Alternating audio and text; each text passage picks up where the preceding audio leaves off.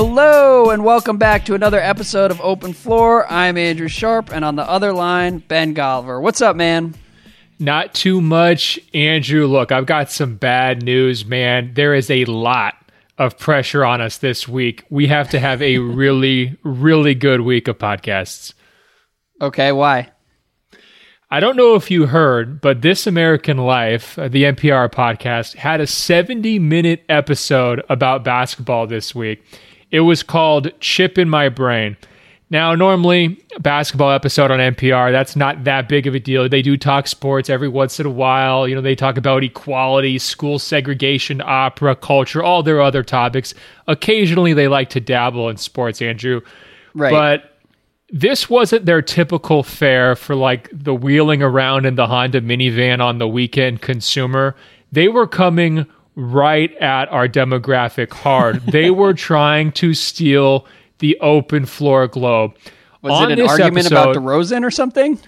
Not quite, but you're getting there because on this episode, which was brilliantly done by David Kestenbaum, here's what they talked about uh-huh. basketball, the Illuminati, brainwashing, the coming the coming apocalypse, warlocks, video games, the G League, RFID chips, which can be implanted as a unit of mind control. And just as an aside, Andrew, I think we probably haven't touched on that enough. Just the two of us. We may need to double back on that one at, some Okay. point. They discussed how to develop uh, a handle, traveling to London, signs of the beast. I was like 45 minutes deep in this episode, just shouting out loud to myself if Kestenbaum mentions Legos or peanut butter tacos, I'm taking my AirPods out, I'm throwing them into the Pacific Ocean. This is way too much. So, Wait a second. Wait a second. Was was Yes. Kyrie Irving involved in this podcast? Because we really just hit like the Kyrie checklist there. It's not that those aren't our topics. Those are those topics belong to Kyrie. Well, I would argue that we've kind of co-opted many of those top- topics into our own little coffee worse. shop uh, au revoir over here. But regardless, Open Floor Globe, check out that podcast after you listen to our podcast today. It was absolutely hilarious. But more importantly, Andrew, we are here to hold down our corners this week, and I have good news for you. The NBA on MLK was better than Christmas. We had a pretty solid Christmas year uh, this year. The NBA on MLK was completely nuts. So much drama. There was revenge, high level basketball, big time showdown. You could argue maybe even a slight changing of the guard between KD and LeBron potentially in that game. Then there was a locker room whodunit mystery. We just there's so much we can get into that I'm not even afraid of uh, of NPR anymore. I'm ready to stand down and, and hold this down. Good. I think we should get into it. Just to to piggyback on your Christmas comparison, I think after Christmas this year and maybe after Christmas last year, we came on the podcast and talked about how to fix NBA Christmas. And I think this year's MLK games made it clear that the answer is more fights. So during the game, after the game, just more drama. Everybody take it up a notch, and uh, nobody will be disappointed. Um, so let's start with clearly the biggest story from MLK Day. Um, and by the way, it feels kind of wrong to tie any of this to Martin Luther King's legacy, but here we are. Uh, Well, so the, be- the best part about that though was Doc Rivers just kind of sheepishly saying, "Hey, you know, we were we were here to honor Dr. Martin Luther King. That's why we stayed in our locker room." It's like, Doc, yeah, we all saw that awkwardness, that that storyline developing. We were going to try to avoid it. Well, we're glad Doc mentioned it, and we're certainly glad you mentioned it too. Yes. So Andre asks, uh, can you guys please talk about the brawl between the Clippers and Rockets? What does that episode say about previous locker room issues between CP3 and Clippers players? I will start and say that for the last year or two, I always thought that story was a little bit overblown, and I definitely don't think that anymore. Uh, because even watching them during the game, during that fourth quarter when things started to get chippy, it's clear that Blake and CP3 really do not like each other. And that was fun too. I mean, like it, it's fun to have like big stars who openly loathe one another, uh, and then it got even crazier afterwards. So, what's your takeaway from from everything that happened with Clips Rockets? Well, a couple things on the CP relationship. First of all, I always went to the numbers, and the numbers said their chemistry was amazing, right? Like they might have that personality conflict, but on the court, these guys are putting up like Warriors like offensive numbers, uh, and sustaining that over multiple seasons. So I was kind of always willing to, to look the other way. But there was one incident very early after I moved uh, to LA in 2015 where I was working on a story and it wasn't anybody on the team side and it wasn't either one of the players, but it was someone sort of involved in kind of helping me put the story together. And I got the warning right up front hey, don't ask Blake about Chris, just no Chris questions. And really? that is very that is very unusual uh, in the NBA when you're talking about guys who have been together for that long uh, guys who have had a lot of success together. I mean, Andrew, imagine you're doing the the John Stockton profile in 1997, and they're like, "Hey, no mailman questions, okay? We can't we, exactly we, we, we can't well, ask about Carl today." It's not only that; it's that that's sort of like a layup answer for some for a teammate. You know, like everybody. I think there are a lot of teammates around the league who don't like each other as much as they sometimes appear to like each other but it, they there's just there's a lot of generic, generic praise going back and forth between like high profile teammates around the league. So I would think that just sort of as a reflex, Blake would have a couple canned answers in there about CP3's hoops IQ and how he pushes them and everything else. So I, that's wild to me hundred percent. And I think it was mostly about trying to steer it away from whose team is it. Let's not have this yeah. whole alpha dog thing or, you know, the free agency speculation, which sometimes, you know, you'll have people say that. But that one, you know, kind of caught me off guard right off the top, uh, you know, early uh, in my time down here in LA. Uh, the other thing I'd say, uh, Blake has always felt aggrieved about the way he gets beat up during games. I mean, he thinks he's yeah. Shaq part part two. And when you're watching his tights being ripped off his body, and the coach, like, you know, he's bumping into D'Antoni at one point, maybe intentionally, maybe not. Uh, you have just all this drama going on the court. Blake is a very funny, kind of mild mannered, flat affect type of person off the court. Uh, right. He can see red. He can see red really quick, you know. And I think he got to that point in that game, and that is sort of what took it to the next level, don't you think? Yeah, I mean the Blake thing is interesting because there's no question that he is targeted by guys more so than other superstars in his position. And uh, but I think part of that is because he makes himself a target because he's constantly whining, and then just the way he plays, he throws his body all over the floor like as a rule, and so he's he's naturally creating more contact. But then I do think that like if you look over the last six or seven years, a lot of guys feel like they can just take shots at Blake Griffin and they'll get away with it, which is not how it works with someone like Draymond, for instance, or like if you go back, like Amar'e Stoudemire's prime, people weren't taking shots at him the way they do with Blake, and so I kind of understand it, but at the same time, I understand other players who look at him on the court and be like, "God, I'm sick of this dude." Yeah, I hear you. One thing I'd say in terms of Blake versus D'Antoni, if it's a player versus a coach type of situation throughout NBA history, like 99 times out of 100, I'm going to side with the player. You know how people always say, no one's there to watch the referees? No one's yeah. there to watch the coaches on the court. You know, no one was there to watch Jeff Van Gundy hanging off somebody's leg and that famous thing back in the 90s. Uh, and there was a, a scrum recently uh, you know, I between I believe between Dwane Casey and Mike Budenholzer, where Casey got really upset because Budenholzer was talking to one of his players, and there may have even been some contact involved, and they had to kind of squash that after the fact with like you know a professional coach to coach phone call or, or whatever. I'm totally on Team Casey on that side. Hey, like leave the coaching to your own team and don't interfere in the a- actual action. So uh, I was kind of I guess uh, that's a long way of saying I was sort of with the Clippers in terms of how things went down on the court, just because you know Blake was the one who was getting stripped nude, and D'Antoni shouldn't have been on the court. Well, wait, we're burying the lead though, because on the court is completely secondary to everything that happened afterwards. And now I, I like, I'm sure a lot of people I I don't sleep well at night. So generally, as I'm trying to fall asleep, I'll find myself like checking Twitter every 15 minutes compulsively, and it's pretty bad. But I checked it at like 1:15 a.m. and that that was right around when the first Woj tweet came in. So I don't know. There are a lot of layers to what the fuck the Rockets were doing afterwards.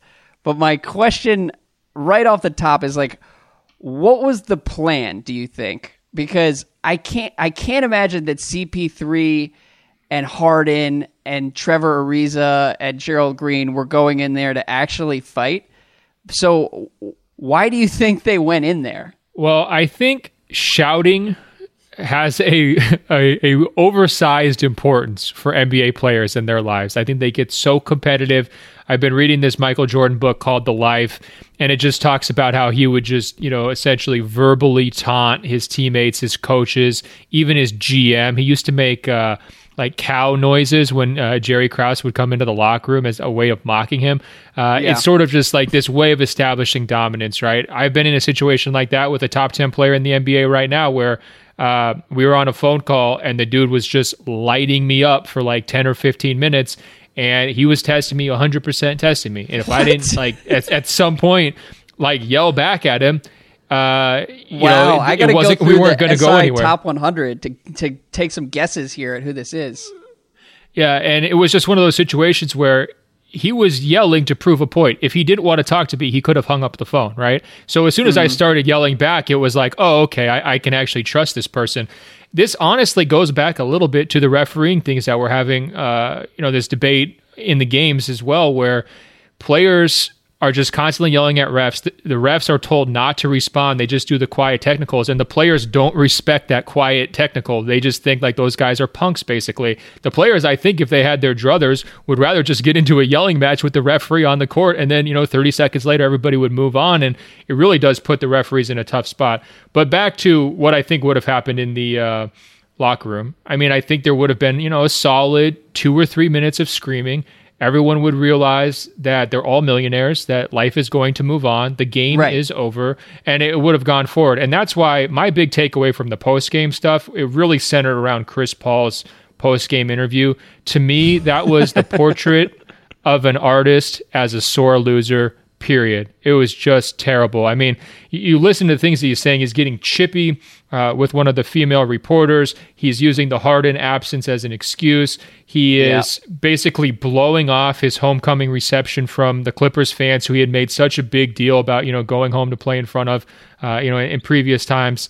Uh, and you know, throughout his his Clippers tenure, this guy has a very carefully crafted uh, image, and I thought so much of what he did in that post game interview ran counter to it, highlighted uh, above all after years of trying to play down this stuff with Blake is just throwing clear shade at Blake over, hey, this is now Lou Williams' team. He's such an amazing scorer. He's the one who's really doing it. And yeah, that is factually true, right?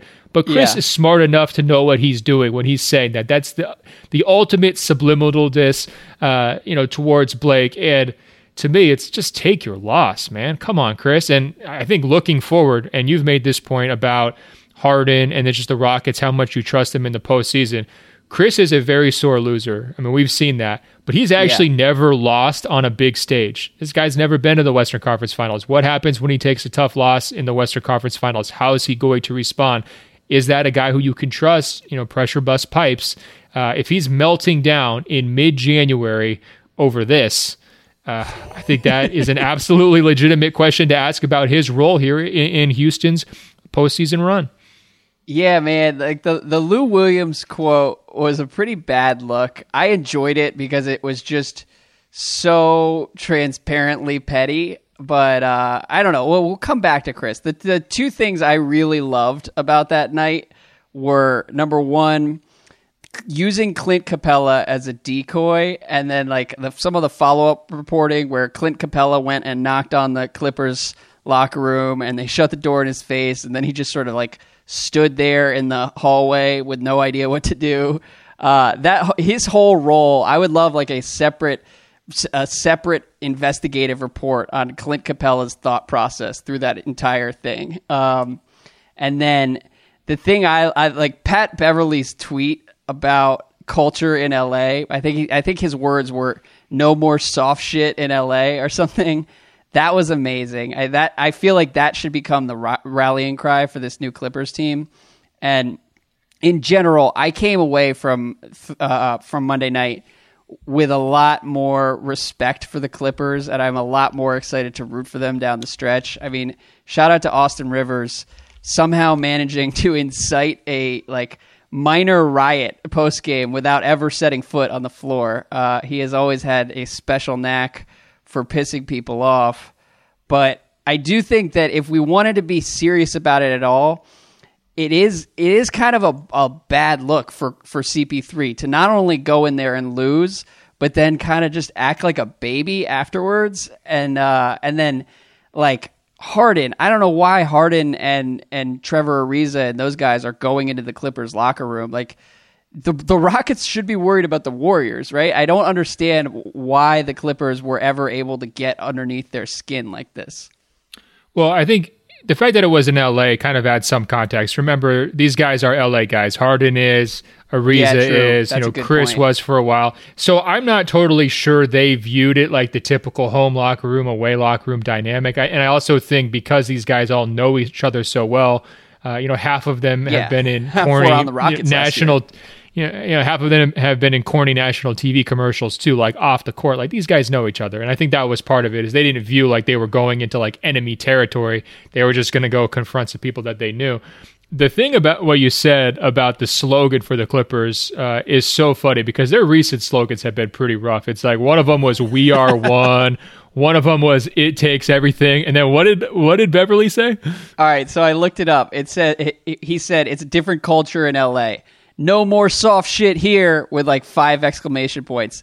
That should be on t-shirts, okay? For Clippers fans who lived through the last 4 years of Lob City Clipper teams who, let's be honest, they did have moments where they looked a little soft and it wasn't always their fault, but I feel like no more soft shit here is a great way to sort of cleanse everyone's palate and begin the new era.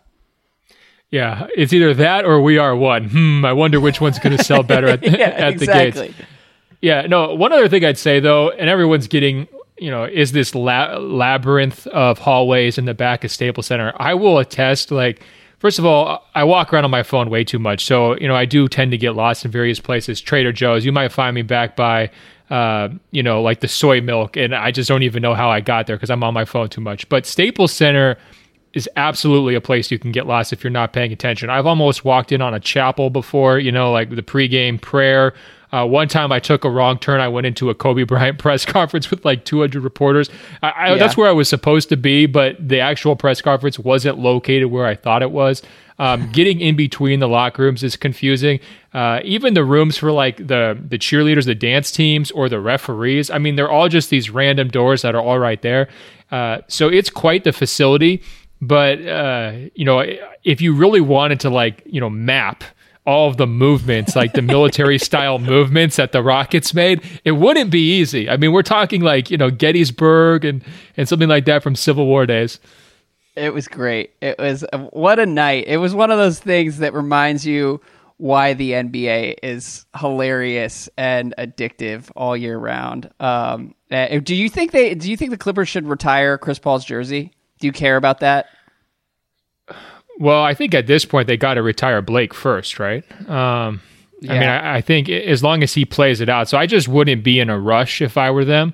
Uh, ultimately, I think they should retire him. I actually have a jersey retirement formula that I have uh, mentioned before. I need to run Chris through it, uh, but I would be shocked if he didn't, you know, surpass my threshold. And I think it's more symbolic of like who gets to be the first one to do it. And I think from that standpoint, with Blake as being a number one pick, being there his whole career, uh, I would guess he's going to get that honor. Okay. Well, as someone who's been, first of all, it's not surprising at all that you have a jersey retirement formula on deck. Um, but as someone who's been a Chris Paul defender for like most of the last five or six years, I will say that like a lot of these little incidents add up, and he definitely deserves a lot of the sort of side eye that he gets from various people around the league. And um, I don't know, I like I want him to have a, a happy ending, but he's making it pretty difficult to root for him. So we'll see. We'll see where it goes. The one thing I will like the the clearest takeaway from last night is that Rockets Clippers ha- has now rocketed up the rankings to like the number one playoff series we need in April. Um, I think the rock uh, the the Rockets are currently two, and the Clippers could definitely be seven. So let's all keep our fingers crossed for that one. Andrew, that is a really, really good point. I got to do a U turn. I mean, I think you know, last week I was kind of dismissive and saying, well, you know, what's really the point? They're not going anywhere if they do make the playoffs. now we have a point. Look, I mean, even if they don't win that series, and I think Houston would win that series comfortably, to be honest. Um, you know, it, it, could even be a sweep if Harden's back. Uh, to me, let's just get the popcorn going. You know, why not? Exactly. You know, I mean, in those first round series so often lack interesting storylines. Like this one just completely set the table. Uh, that's it's going to be a little better than you know Houston, Utah, or Houston, Denver, or whatever else would pop out. You know. Speaking of playoff series, it's time to move on to the other game on TNT Monday night. Cavs Warriors. Now you wanted to talk Cavs Warriors. You felt like we had an obligation to dig into what was going on out there.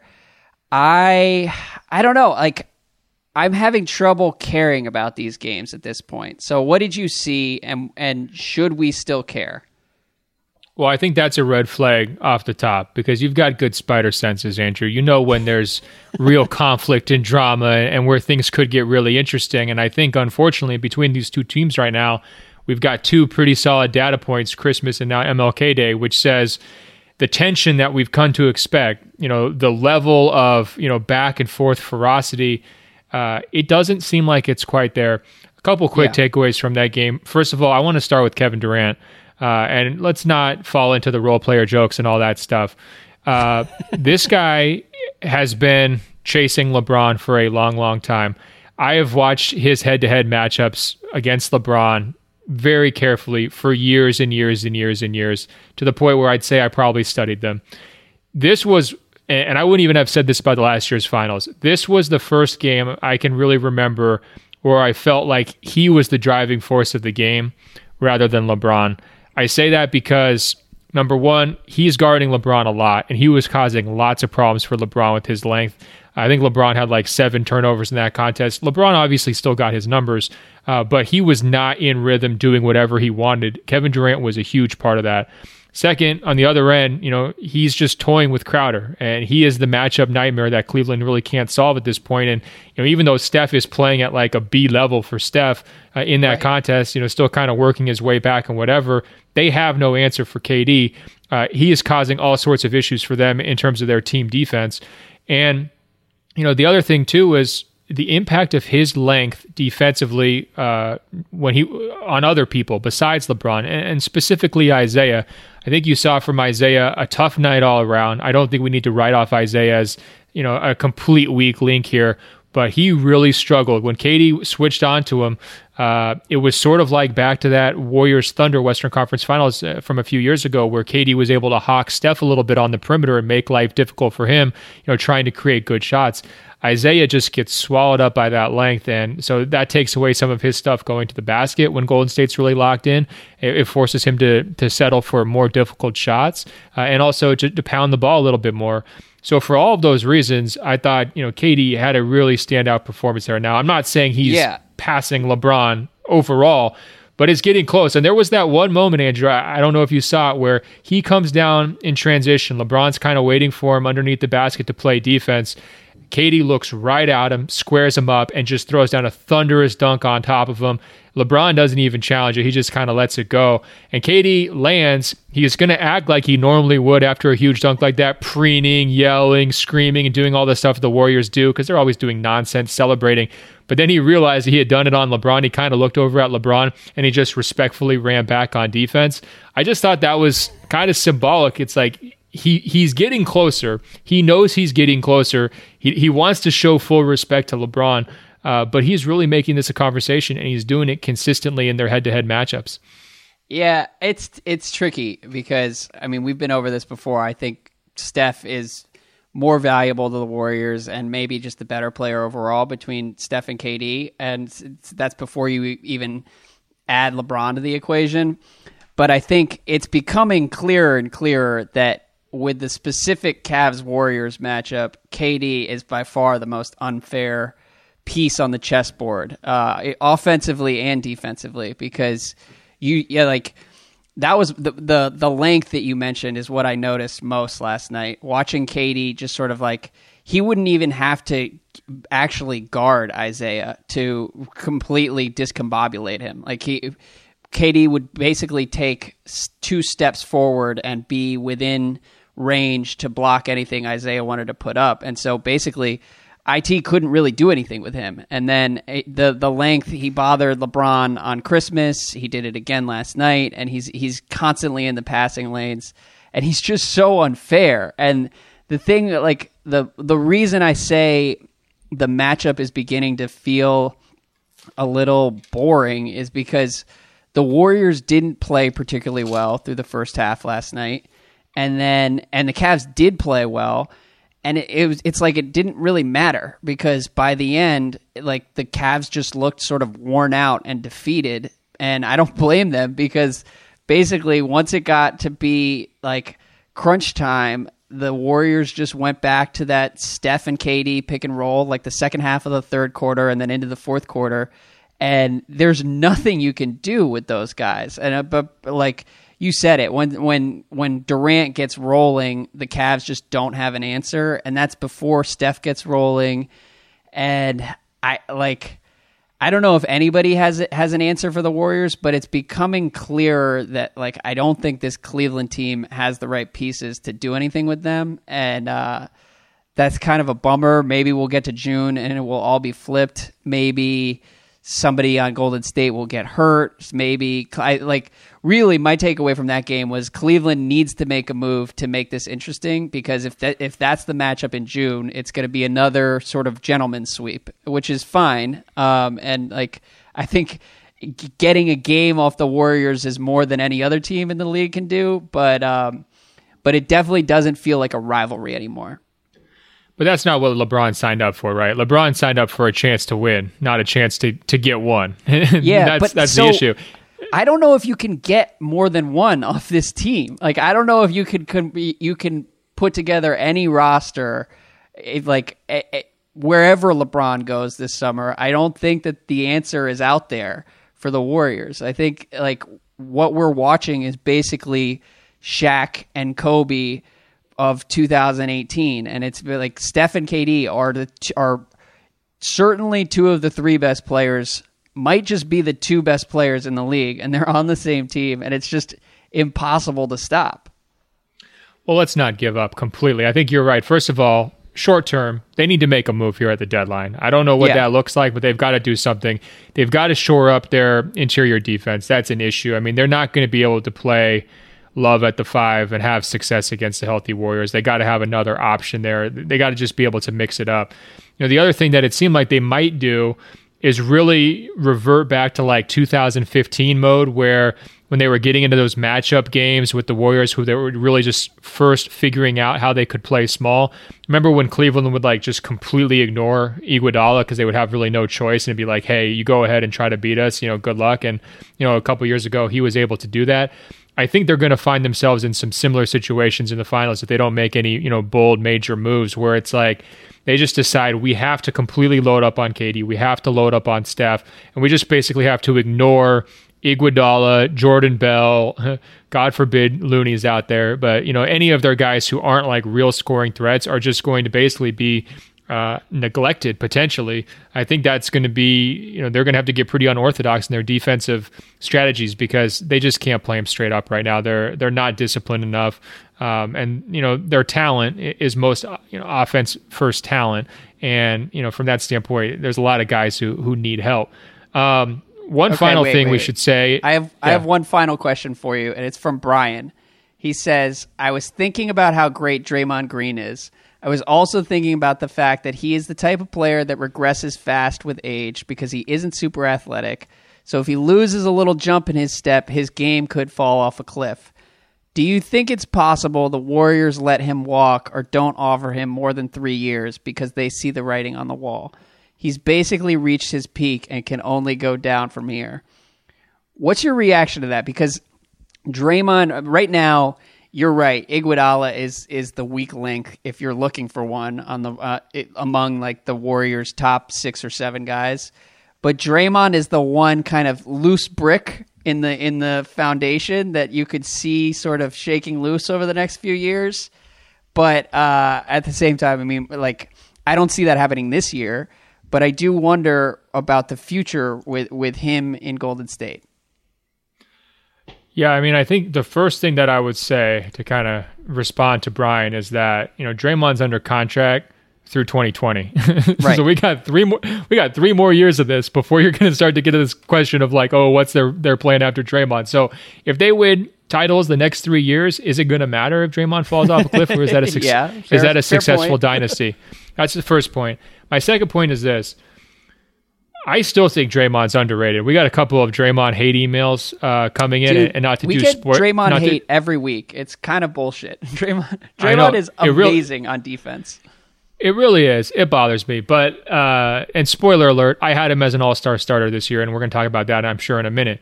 But not only is he an incredible physical specimen, like Brian pointed out, not only does he have this crazy motor, and yes, those things are going to eventually, uh, you know, slow down. Draymond is also brilliant from a basketball standpoint, he has one of the highest IQs uh, in terms of knowing the game, positioning, strategy, matchups, tendencies, all of that stuff. He's a scout on the floor. He's not, I mean, you could argue he's a coach on the floor too, but he is also a scout on the floor. And so st- some of those things are going to slip, but we're seeing mm-hmm. it with with Iguodala. You could say a lot of those same compliments I just said about Draymond apply to Iguodala too, and that's part of the reason why he's been able to kind of milk, uh, you know, very productive minutes, you know, you know, well after his 30th birthday. I think the Draymond uh, downward trajectory, you know, barring any major injury, is actually going to be more gradual than a lot of people think. He might not be a defensive player of the year candidate in three years, but he's still going to be really good.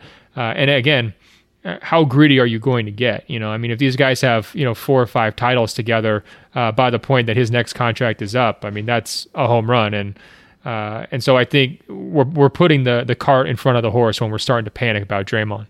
Yeah, I mean, I think part of it is is looking for any sign of weakness with the Warriors or any sign of any reason for hope for the rest of the league. But I I I think you might be underestimating some of the potential downside with him, in part because like you you compare him to Iguodala. I think Draymond is a lot more radioactive than Iguodala, who's who's one of the more steady teammates like it, uh, in the league, and uh, like I could see things going sideways with Draymond for a variety of reasons. And then the other thing is just physically, he's playing a position that puts a ton of wear and tear on his body. And like I think that's one thing that we forget a lot of times when we say teams need to go small. Teams should just everybody should be starting a six eight center, but like you can't really do that in part because uh, matching up with guys who are three or four inches taller and weigh 50 more pounds like that puts a lot of strain on guys bodies and um, so i think I, it's not to say that i'm like super worried about Draymond, but I do think the question is uh, pretty reasonable, and and I do and. Well, more than anything, I'm interested in what the Warrior. I could absolutely see Bob Myers and Lacob and those guys trying to sort of anticipate a decline and and head it off like a year or two early. So I know that he's under contract through 2020, but um, you know this could go a lot of different directions with with either Draymond or Klay. Okay, well, first of all, I will bet you he plays out his entire contract in Golden State yeah, right that's now. That's a fair bet. Still, I'm not, I'm not betting still, against you, it. you still owe me 50 bucks for Karl Towns MVP from last year, so we could just put that money in the pot, double or nothing. Now, here's what I would say. You're, you're, you have a very fair point in terms of his personality and the combustibility factor because when players you know, drag out of that elite level, and now all of a sudden they're just a second tier type guy or a third tier right. type guy. That that can cause screwy things in the locker room. Carmelo Anthony, I would actually say, is a pretty good example of that. Totally different player uh, from Draymond, but when you go through that it's kind process, of like the ultimate outlier. If you if you look across the league, I mean, he he was like an all star level guy who adjusted seamlessly to his role as this fifth starter or sixth man who just sort of does all the little things. And Draymond does a lot of those little things, and and already. So that's sort of how he's become a star. But uh, it's just Well, his here- ego is, here- is not going to go away, and his skills may decline. Okay, so here's my contention though. Remember, he's already learned how to sacrifice his shots. He's already learned how to trust the pass. He's already been minute, minutes managed his entire career. This guy's never even averaged 35 minutes a game. Yeah. By the way, he's only 27, you know, so we might think of Draymond as being 30, but Iguodala right now is 33. Draymond's 27. It's a you know, point. that 6-year gap, you know, to me, like Draymond might not be as good at 33 as Iguodala is right now at 33, but Draymond's going to be very, very good here for the next three to four years, even if he does start to slip in certain areas. And um, if any of the trends in terms of how the game was being played were sort of going back against him, you know, uh, I would be a little bit more concerned. Like if everybody was loading up on these huge, powerful fives and he's logging 36 minutes a night as a totally overmatched center, I would start to worry. But everybody's playing like him. You know, he's the one who's like on the front of the wave. So uh, the the Draymond concern stuff, uh, it doesn't quite get to me. I think more pressing for them. Iguodala is definitely going to be an issue. You know, can he step back up uh, in the postseason? And then what are they going to do with those minutes with the bigs? You know, I think those guys all make me you know, in that head-to-head matchup with Cleveland. They all kind of stick out a little bit, and obviously so because their teammates are so talented, but they don't have that great fifth player. Uh, you know, whether it's Bell or, or Looney or whoever. Uh, you know, anytime those guys were in the court, uh, they're just you know they're lagging a little bit and they're throwing things off a little bit from how Golden State has been when they play their peak level. Uh, you know, if we go back to last year during the playoffs or, or other times. Yeah. Well, uh, after talking this through with you, I'm now convinced that the Warriors are going to win the next four titles. So, um, but I think it's it it's reasonable to ask the question. It's pre- pretty much the only thing you can talk about with the Warriors right now. Um, and it is good to see Steph back healthy because it's just a lot more fun to watch those games. But we need to talk about all star starters. We both had to file our votes over the weekend, and uh, but first, let's talk about mattresses. We've got an ad with a historic amount of puns in here, so uh, let's dig into it. Hey, Andrew, let's keep the basketball rolling, shall we? It's time to talk about Mattress Firm. Look, our argument is simple. Your bed budget can go further when you're shopping at America's neighborhood mattress store. Mattress Firm. It's a true slam dunk, and you'll have a ball. They're the head coaches when it comes to mattress expertise. But know this they are more than mattress experts. They have a game plan that helps you transform your mattress into a bed. From adjustable bases and sheets to headboards and bedroom decor, they have you literally and figuratively covered up like your favorite 3 and D wing. Go to mattress.com slash podcast to see what deals are happening as I read this sentence to you. They even offer you a 120 night sleep trial to ensure perfection and a 120 night low price guarantee so you know you paid the perfect price. Talk about a one two punch, a knockout, if you will. Score big with a perfect bed. Head to mattressfirm.com slash podcast to get the play by play on how you can monumentally improve your sleep today, tonight, and tomorrow. Mattressfirm.com slash podcast. Andrew, that sounds so nice, doesn't it? It sounds great. Great read from you. Great puns from them. Mattressfirm.com slash podcast. All right, let's get back into it. So, Ben, we had to do, uh, we had to make our all star picks over the weekend. Let's start in the East. Who do you have? First of all, let's start by saying this was trickier than I thought it would be. Um, there were a number Really? of sort of gnarly questions that could go a couple different directions. We, who do you have as your starting backcourt in the East?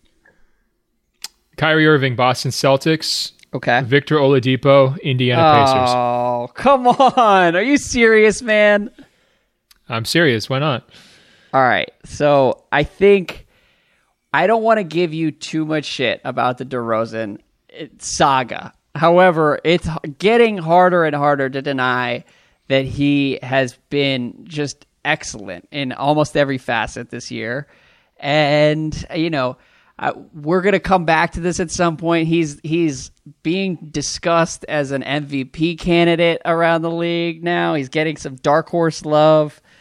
I don't think that you could put Oladipo above him. You definitely can. And look, it was close. Uh, there's three really good candidates. Uh, you named the three. Uh, guys like John Wall from Washington, very, very disappointing. You know, Bradley Beal from Washington, you know, not not not ready yet. Uh, you go down the list. I think this is actually a case where if we had just no positions, I think there's a really strong shot I would have had DeRozan as my starter. Okay. Um, the, the reason why I went Oladipo is very similar to the arguments that I've been using for guys like Jimmy Butler in the past. His impact on off has just been unbelievable. You look at where Indiana is in the standings compared to where they would be without him. He is the motor. He's the reason why they're well, you know not well above 500, but comfortably above 500 and in the playoff picture. If you look at his on off swing, you know, they're basically minus seven net rating when he's off the court plus 7.4 when he's on. That type of swing is like a Steph Curry style swing. And the important thing to me is he makes them significantly better on both offense and defense. His raw stats are very comparable to both Kyrie and DeMar. Uh, but impact wise, in terms of driving their success, what they're trying to do as a team, the leadership factor obviously uh, is there for him as well. He has a really, really strong case.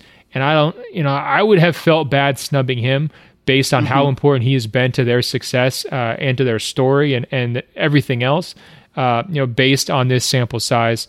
Uh, you know, again, if we had room for three guards and we didn't have to worry about three front court guys, I probably would have taken all three guards. I could only take two. Uh, I rewarded Kyrie over DeRozan because uh, his team has been better. They have very similar stats. Uh, and impact numbers wise, you know, the the weak link is DeRozan's defense. I mean, that's been the case for multiple years. Uh, I think Kyrie is just as important to, you know, Boston's offensive framework uh, as DeRozan uh, is in Toronto. Uh, and so that's how I made my pick. I think it's fair. And I don't think you can accuse me of hating or anything else like that. That's just pure logic. Uh, I don't know what to say. That's that's fair, and I'm not I'm not here to accuse you or put you on trial. I will say that I think that the idea of perimeter defense swinging anything is probably uh, not a good one because I just think, you know, Kyrie's not really playing defense either. It doesn't matter. The Celtics uh, have the best record in the East, and the Raptors have the second best record in the East because DeRozan's defense isn't really that that important either. And you can build really good teams with high volume scorers on the perimeter who don't guard on the other end. And so, to me, I just think there there are positions where defense is super important, and we'll get to those. But uh, I wouldn't. I think it misses the point to focus on it too much in the backcourt. But I respect you for staying true to your principles. Number one, and number two, I Victor Oladipo has had an unbelievable year, so I, it's not to hate on him, and it actually would be kind of cool to see him in the All Star game. I think I think what it came down to for me is I don't love Oladipo or DeRozan. Um, but I think DeRozan is playing closer to what he really is, whereas I'm still a little skeptical of Oladipo. Maybe that's unfair.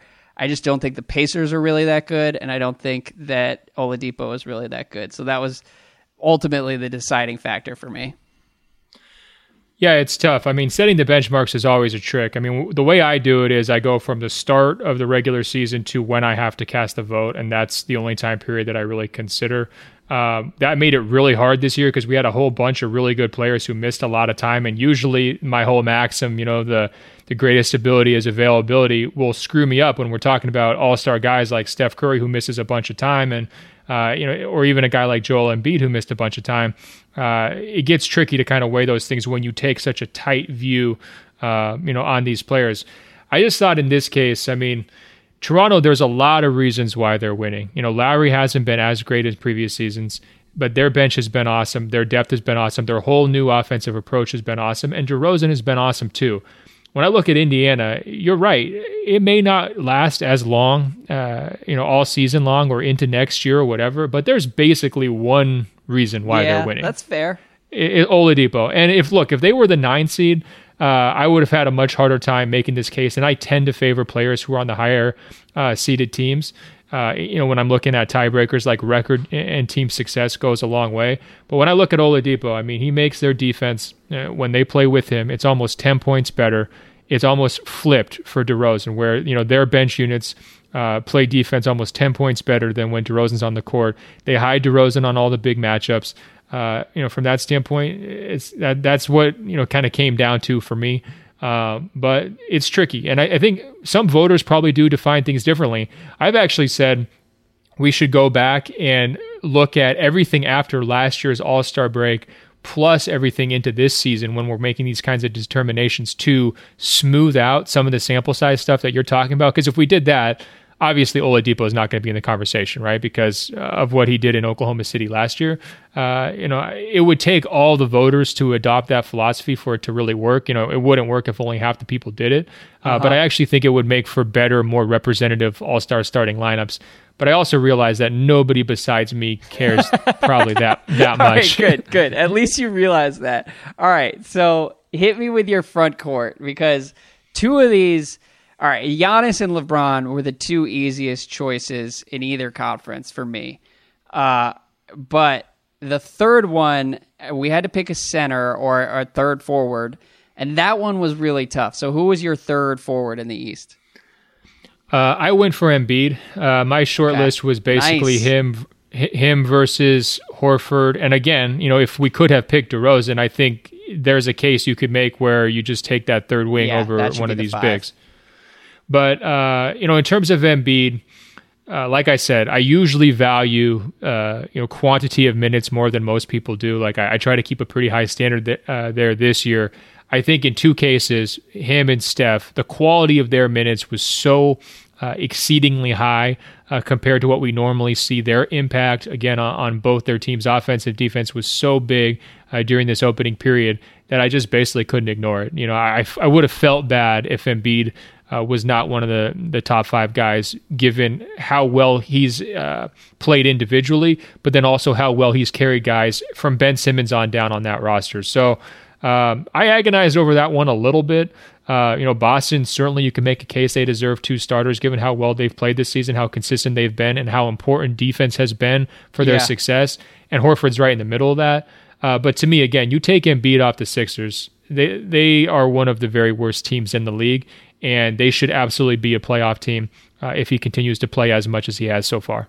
I love it. I love it, man. I, so we didn't uh, we didn't reveal each other's choices before coming on the podcast, and I was prepared to have an all-out war with you over Embiid versus Horford uh, because I do think it's pretty much a toss-up, and if it were if we were choosing all NBA teams, I would probably go with Horford based on how successful the Celtics have been and how important he's been for the past two and a half months. But I think in an all star setting, tiebreaker goes to the guy who is just as effective and will be a million times more fun as an all star starter. So Embiid was my choice as well because and like it's not just that he's like a, a viral sensation or something. Like we've been over this before. He's so important to literally everything the Sixers do. And if you take him off that team, like they're just not a very good team and would be one of the one of the worst teams in the East. Um, but he is just dominating. I think he had what like 34 and 10 uh, on the Raptors a, a couple days ago. Like he's he has kept it going, and they're like there have been some growing pains where he's been kind of sloppy and all over the place. He does still doesn't look like his body is totally in shape, um, and, be, and has he's looked kind of worn out some of the time. But I still think like if you're if you're looking for the most talented big man in the East, it's got to be Embiid. Yeah, I mean to be clear, I don't care at all about personality. You know, that's that's not that's that not did not factor a, into your decision. Fine, not not, a, not not factoring into what I'm doing at all. But I think uh, your point about you know is it all NBA versus All Star voting? I mean, that's where the consistency factor of Al Horford and you know play in play out, night in night out. Yeah. And he's had amazing two way impact too. That's definitely going to get him a you know a leg up over Embiid uh, who has missed some time. But you know, we're here at the midway point of the season. He's already played as many games as he played all of last year. Um, when he's on the court, uh, he's been central to their wins, and he poses so many problems for everybody. I'd say he poses more problems uh, than Horford, and you know, it's not really that close. So uh, it was uh, I, I, would say that probably the the second toughest debate of all of them uh, between those guys. Mm-hmm. Uh, and I do think it was you know a good reason why they should just get rid of the positions and, and open this thing up. I mean, the, the more we go this direction, the more we shouldn't have to think about you know wings or guards or anything else like that. Yeah, it's an interchangeable world. You know, um, step into the future NBA. So, give me your five West starters. So for the guards, I went uh, Harden and Curry. Uh, it was okay. tricky for both of them because you know both injured, but I thought the gap between them and everybody else in terms of quality of minutes again was was pretty wide. I mean, Steph has been completely like his on court offensive efficiency numbers this year. It's like a 120. I've never seen that. You know, I didn't even know the calculator went that high. Like consistently when he's on the court, their offense just smokes everyone, um, and he's what you know the, st- uh, the straw that stirs the drink. Uh, in terms of Harden, you've heard me gush about him before. I mean, I, I don't have to go through that again. I, I, thought before his injury he was the MVP. He hasn't missed enough time since the injury uh, to to knock him, you know, out of this conversation. You know, guys like Westbrook or or Lillard or whoever else you might have in this in this mix. Well, to me, the know, gap man. between those guys is pretty high. I agonized over Jimmy Butler uh, uh with that second backcourt spot, and I didn't know, you know, Steph has Steph has been like a B plus for him, um, and an A for any other player. And so I think he's got to whoa, be. Whoa, whoa, whoa, whoa, whoa! I think he's been an A minus for him and an A plus for any other player. And I'm sorry to correct you and be more positive pro Steph. I know that's pretty unusual. I don't know. But look, he, look when he's on the court, his numbers pretty uneven though. That's I, I'm yeah, not but, saying like he, he the gravity is still there. He's still super valuable, but like he wasn't shooting very well for the first six weeks of the season. Yeah, but only by his own standards, Andrew. Come on. I mean, this guy's, you know, basically, you know, threatening uh, you know, another, you know, 50, 40, 90 season. He's basically there. His scoring number is in between his two MVP campaigns. He's not quite as good as the unanimous MVP year, but he's still right there. You look across the board in terms of points, rebounds, assists 27, 5, 6. I mean, these are ridiculous numbers on a 50, 40, 90 season. I mean, and I, am sure he's right near the top in terms of real plus minus and, and the advanced stats too. Let's not dog Steph out. And look, I like Jimmy, and I'm going to repeat the same argument that I said earlier about DeRozan again, I would have I would have put Jimmy in the front court this year, or if there wasn't yeah. any positional designations, I would have included him too over whoever the third best big was. Uh, but I thought it was was pretty clear cut Curry and, and Harden. Yeah, I mean, I didn't want to become the target of some Rockets fan online bullying uh, problem, so I decided to cast my vote for Harden, uh, and because he is when he was healthy, he was just like out of this world. But I think it strikes me as odd that Jimmy Butler has clearly been one of the mo- five most valuable players in the entire league, and he can't start the All Star game. But I guess that's just sort of a testament to how great Steph and Harden are. Um, and then no, the, he's he's the biggest snub. There's no question, but that tends to happen in this West backcourt. Yeah, I mean, that's true. West backcourt is a freaking gauntlet year in and year out, and I don't understand, especially in Butler's case, where he swings up to guard fours. You know, like why is this guy not in that small forward designation? I, I don't understand who made that call to force him in the guard the guard category, but what can you do? All right, so front court, who'd you have? I had uh, LaMarcus Aldridge Anthony Davis, and Kevin Durant. I got worried there that you forgot KD and we were going to have a real problem. uh, so I had KD, uh, okay. Anthony Davis, and then the third one instead of Aldridge, I went Draymond. Really? So Dr- Draymond, look, we've we've been over this 15 minutes ago. Draymond's very good. I don't know if he's been. I mean, he's been kind of all over the place offensively to start the year, and like it, it won't be a problem for the Warriors, but I do think that it's a little bit of a stretch to say that he belongs as a starter in the All Star game.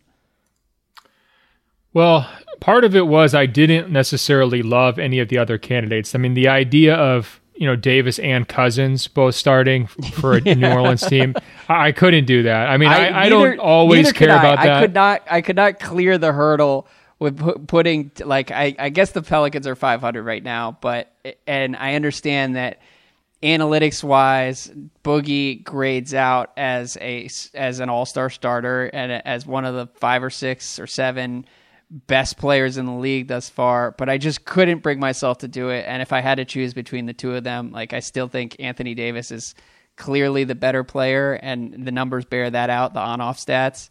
So I couldn't, I couldn't bring myself to do it. And Lamarcus, though, I think you got to give someone on the Spurs some love, and Lamarcus has been unreal thus far.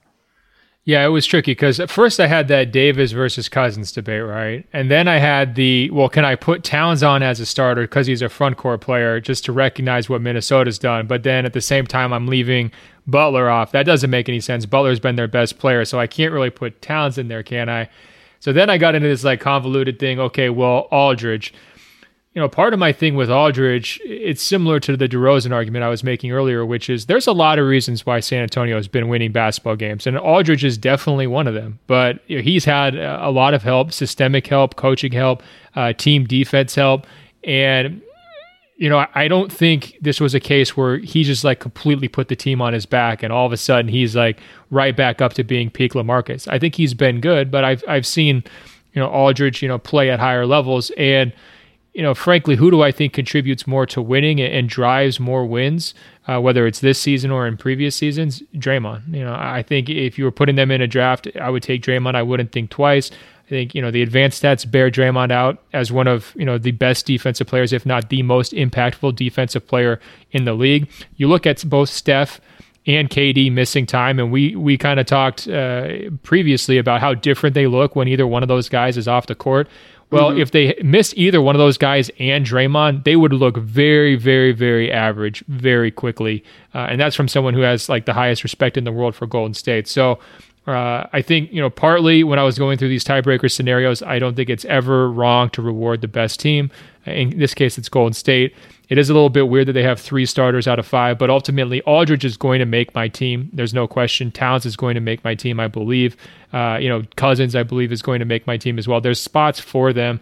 Uh, you know, in terms of Golden State, you know, right now they're not just a team; they're an ideal. This is who everyone's trying yeah. to be like, well, and Draymond is a say, huge part of that. So if you're if you're choosing the starters based on first half production, I I think it's a stretch to put Draymond in there but it is appropriate to give Golden State three out of five starters in general in a vacuum, just because that's that's a perfect reflection of how stacked they really are and how unfair they really are. And I think if if you were going based purely on talent and and what they can do, like there's no question you take Draymond over over Lamarcus Aldridge, even the version of Lamarcus Aldridge that we've seen the past two and a half months.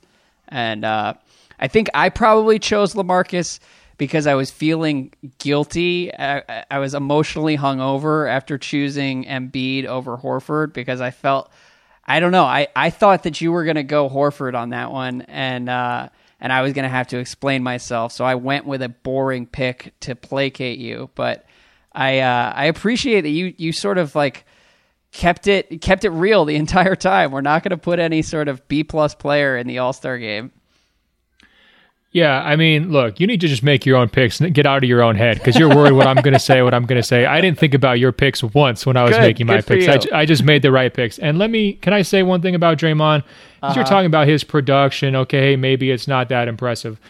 He's a different type of guy. Okay, his stats are weird. He averages 11, 7, 7, a block, and a steal. Like that combination hardly ever happens. In fact, if you go back through NBA history, I'm looking at it right now the only guys that put up those kinds of uh, those that kind of balanced stat line, you know, offensive and defense, it's LeBron and Draymond. That's it. You know, because you have to factor in that seven assists per game thing. You should not overlook that because he's an unbelievable playmaker he's getting points for his team in different ways. It's not that pound pound or beat somebody on the block uh, like it might be for Aldridge. It's not the step out and shoot that corner three all smooth like uh, Karl-Anthony Towns now has been able to do it. It's not the barrel down the paint and draw fouls in the way that DeMarcus Cousins uh, does it. This guy's a surgeon. He generates so much offense with his passing and with his leadership uh, that he does not get credit for. I still believe from the average fan. So, you know, if you want to accuse me of anything here, uh, it's sort of like a protest vote. You know, I still think this guy's being overlooked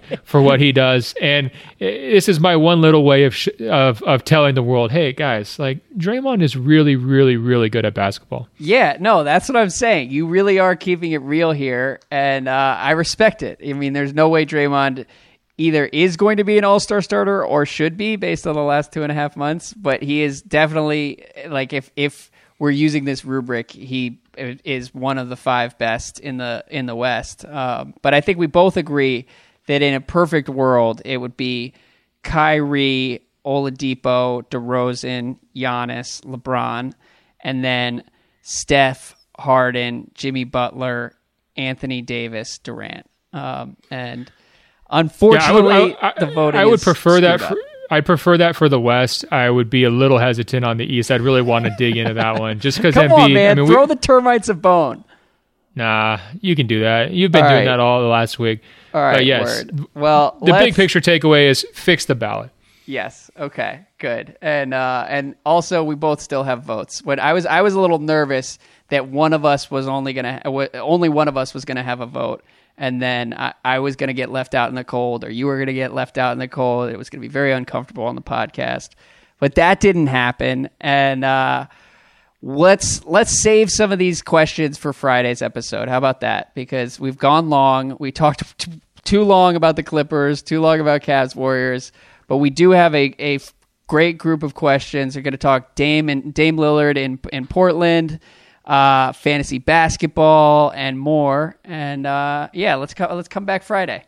All right, that sounds good, Andrew. That was a fun chat. I mean, we managed not to rip each other's heads off for once when we were debating these things. That's good. That's always nice.